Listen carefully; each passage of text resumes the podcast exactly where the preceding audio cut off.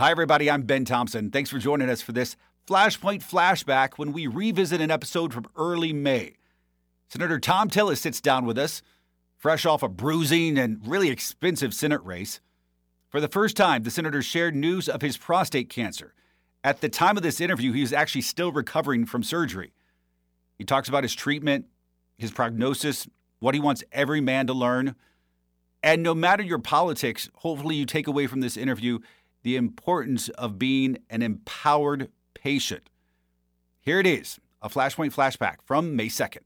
First and foremost, how are you feeling? Feel great. Um, came out of surgery with the typical post operative challenges, but that lasted for about a week. And then I got a great pathology report from my urologist that looks like we're, we're in good shape going forward. Um, back at work already? Yep.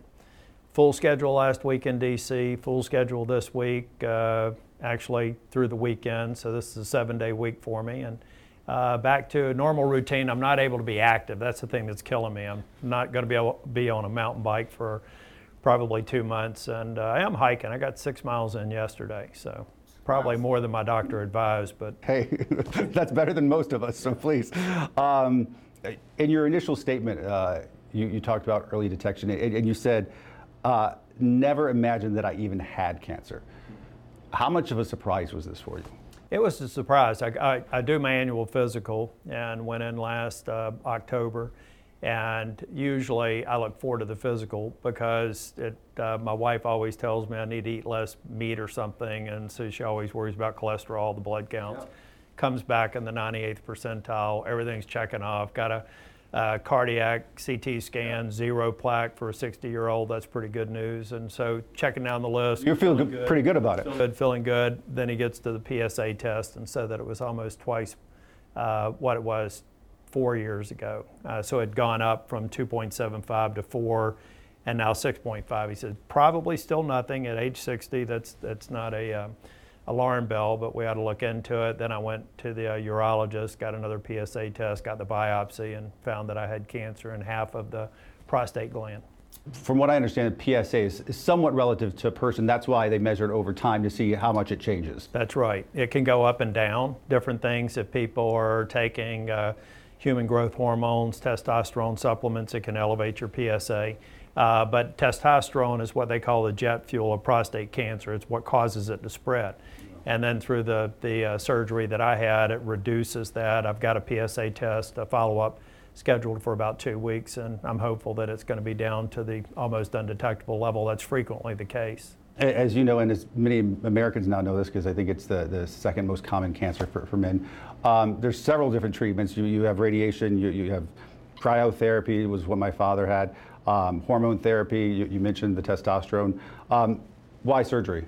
Well, I looked at all the, uh, and quite honestly, a part of it had to do with my official duties. I had to find uh, one that I was willing to accept the risk of the side effects, but also able to do it within the contours of a tough schedule. I was talking with doctors when I was trying to, uh, at one point, they were suggesting a second biopsy, biopsy to be absolutely certain before surgery that they were uh, going after the gland in the right way. And I started thinking about the prospects of having to delay the surgery, get another biopsy, putting me into year end votes, and finally just made a decision that was comfortable to me. A lot of people do the beam therapy, uh, that is uh, uh, treatment that takes about a month of two hour sessions uh, every day, seven days a week.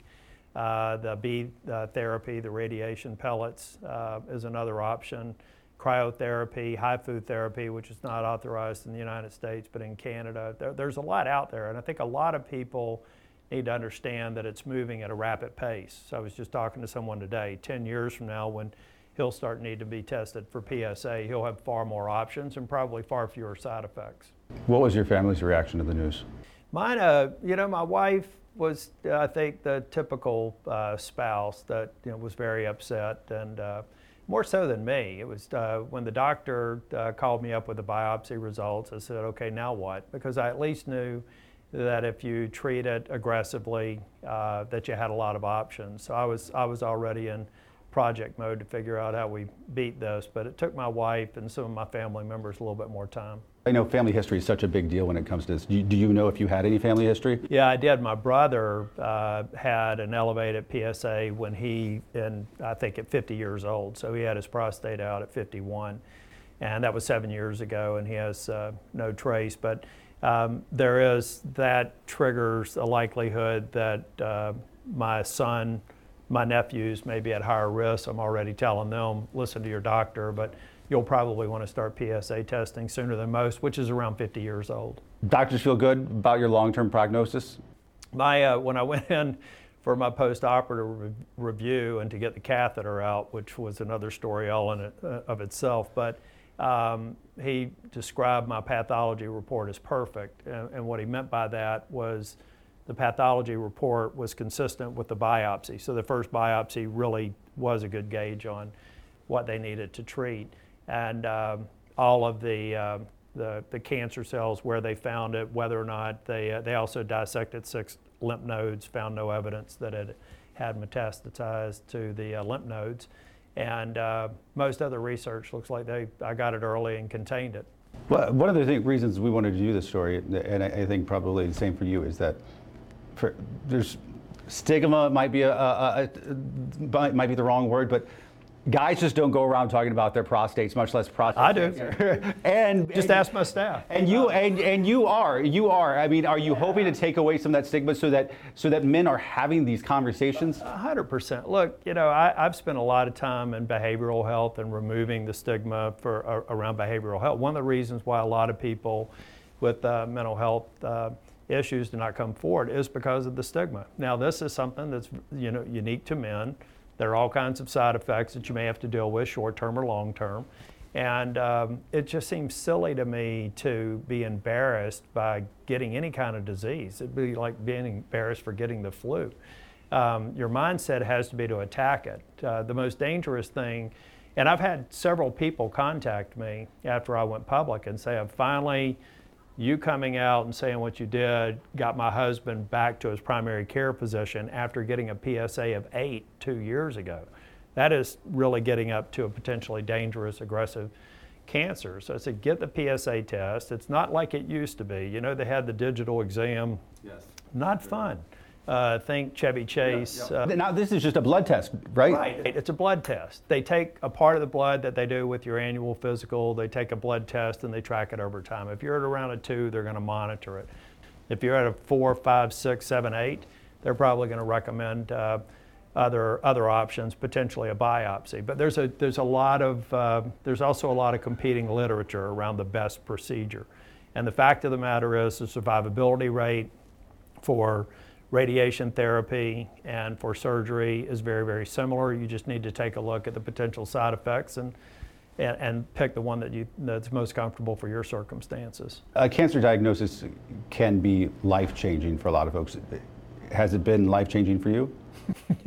well, it was life changing the day of the surgery because I had the uh, I had the Da Vinci, the robot uh, surgery, which has really become probably the most common now. And I'm telling you, just to do the surgery, to have your waistline expand three inches over the course of five hours, uh, and then deal with, uh, you know, putting on, I'll probably put on seven or eight pounds. I got to start working that off, but I can't get active now. So, um, but, you know, it, uh, to me, uh, I viewed, I had a medical challenge back in 2007 and uh, was able to beat it back. The only serious health challenge I'd ever had in my life. And, physically active. I don't uh, was reading today trying to figure out how I can push the envelope on the physical activities I like to do. I want to be jumping out of a plane on my 61st birthday, and that's not till August, so I think that'll happen too. Well, uh, George H.W. Bush was doing it till what, he was 90 or something, so you, you, still have 30 more years to do it. Um, does it change at all uh, how you view your job and your responsibilities? Um, you know, I don't, I don't know. I, I think that um, the job that I have gives me the opportunity to increase awareness, uh, but really didn't. You know, I mean, honestly, through uh, through this entire process, you have to keep in mind I was diagnosed with cancer pre-impeachment and pre-insurrection. Like Um, but the interesting thing was there were several over the course of time that I'd gotten the, uh, the the cancer diagnosis. I mean, there were some days where it may be late in the day where I'd have a conversation that reminded me of uh, the fact that I had cancer. I had a lot of other responsibilities to focus on, and this is something that I didn't want it to consume me. I wanted to really make sure that I was reading, talking to a lot of people, and getting a lot of advice. And one of the great things that's come out of this are the number of members who have come up to me who have some have chosen not to go public, a couple did, uh, sharing stories. Um, finally, I mean, I, I know they, they, they, often say that prostate cancer is something that usually die with, not necessarily die from. But we, I know they estimate about 34,000 people will die from it uh, this year. My father died from it last year. What, what is your message to people who, who might be like, oh, it's prostate cancer. It's treatable. It's not that serious. Well, it's only treatable if you get it treated and it's only treatable if you get it diagnosed. Um, so, um, the, you should, the doctors say it's the best cancer you, you can get if you're going to get one. Uh, but it doesn't mean, even with my uh, positive pathology report, there's no guarantee that there aren't uh, prostate cancer cells somewhere else in my body. Um, but because we've reduced the risk of it spreading, now it's just a matter of managing it. And so I think, uh, you know, the real key is just to, you know, treat it like any other challenge, confront it. The odds are in your favor. The odds are stacked against you if you ignore it, if you don't seek treatment. Um, but if you do and you just lean into it, uh, even the, the stuff, man, if, if the, uh, the seven days after the surgery, um, I just look at that as, you know, that, that could be a seven day investment in a lifetime that won't end as a result of prostate cancer. So even if I do have it, I believe at this point it's treatable. I move on. How's everything else in DC? Uh, you know, it's moving slow right now. I think people, I, I describe it like what I went through when I was uh, doing large projects at Price Waterhouse. Yeah. We're in the storming phase. Yeah. So the liberals think that they're going to run roughshod. The the far right thinks that they're just going to say no to everything. And then there are those of us in the middle who hope that we'll make some progress, uh, mainly on the debt. Got a lot of work to do on the debt, worried about national security, very worried about Afghanistan. I think that it could potentially. Too quickly? Oh, I, I think it could devolve in a matter of months. You know, the estimates are one to three years, but I think you'll see some of the provincial um, uh, outpost of the Afghani government fall uh, before Christmas. And I just worry about the mothers and the kids. These young girls been in school for the first time in their lives and the first time in decades. They're going to probably take a step back. I also worry about our the, the lack of intelligence gathering. We'll have what they call over the horizon intelligence gathering, but the reality is uh, there's no replacement for being there, being embedded. Uh, people forget that that entire 9/11 attack was uh, launched out of an area just outside yeah. of Jalalabad because they were left alone to do what they did. Yeah. So, and the European, I, you know, I do worry about U.S. national security, but I think our European partners are probably most at risk.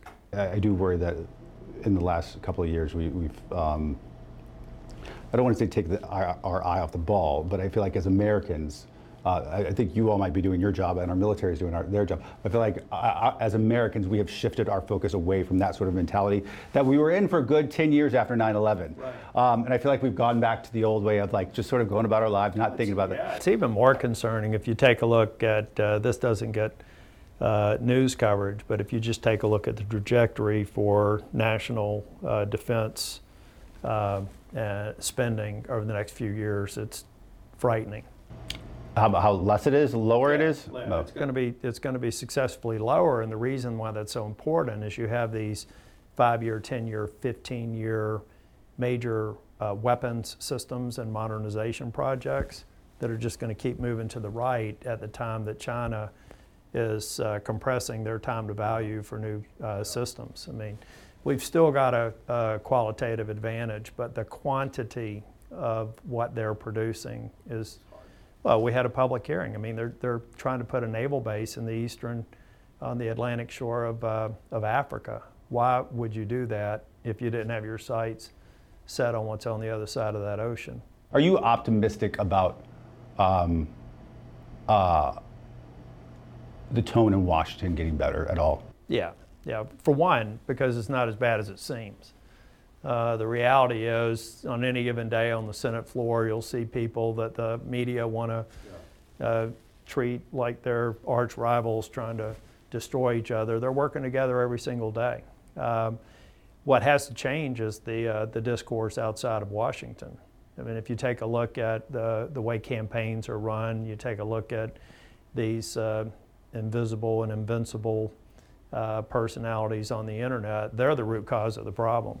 Uh, and that's going to be here forever. I think that's why we have to have just a little bit more accountability because that's, that's what's producing, um, I think, the negative impression of Washington. Some members could do a better job of, sure. uh, of not stoking the flames. They end up getting all the headlines, yeah. Uh, unfortunately, yeah. Yeah, but it's, uh, you know, I, I was thinking Chris Coons and I were, even during the, uh, the last both impeachments, I was down on the floor talking with floor managers. I'm sure that if people were watching C-SPAN, they probably thought we were arguing over impeachment, yeah. but we were talking about immigration reform and intellectual property reform. Those kind of things are moving every single day. We've got a major bill for toxic exposures that's going to get out of the uh, out of the VA. It's something I've been working on, done on a bipartisan basis. The Human Rights uh, coalition, or, or, I should say caucus, that I co-chair with uh, Chris Coons, doing great work. Just last week,